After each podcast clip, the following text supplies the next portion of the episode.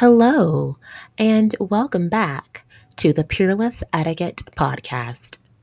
I'm your host, Zakia, your friendly etiquette and image expert, helping you to improve your appearance, your behavior, and your communication skills for personal and professional success. To learn more about Peerless Etiquette, visit us online at peerlessetiquette.com. I'd like to answer a question from a listener who wanted to understand why the portions seem to be so small at fine dining restaurants. He wanted to take his wife out for dinner for her birthday, but when he got there, it was his first time dining out at a fine dining restaurant, and he felt like all of the weight of the meal was on the tab, but not necessarily on the plate.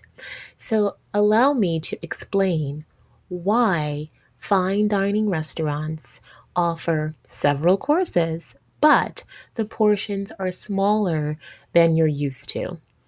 It has nothing to do with trying to cheat you out of your money and give you less for what you're paying for. And it has everything to do with your experience. Stay tuned. I get this question all the time. Zakia, why are the portions at fine dining restaurants so small? And there's a simple answer to this.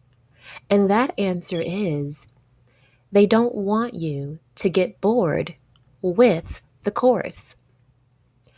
If you were served a very large portion of everything at a fine dining restaurant, first of all, you would not make it through all of the courses that will follow.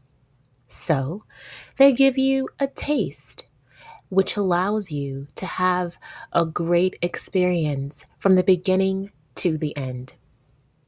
So, the next time you're at a fine dining restaurant and you believe the portions are too small, stop for a moment and be present. When you're tasting your food, what you'll notice is by the time you're complete with that course and the next one is on its way, you're now anticipating what's coming next. Why? Because you haven't become bored with each course. You welcome the next course. You can't wait for the next course. So, intentionally, fine dining restaurants create an experience for their guest. So, you should be just fine with the portions being slightly smaller than you're used to.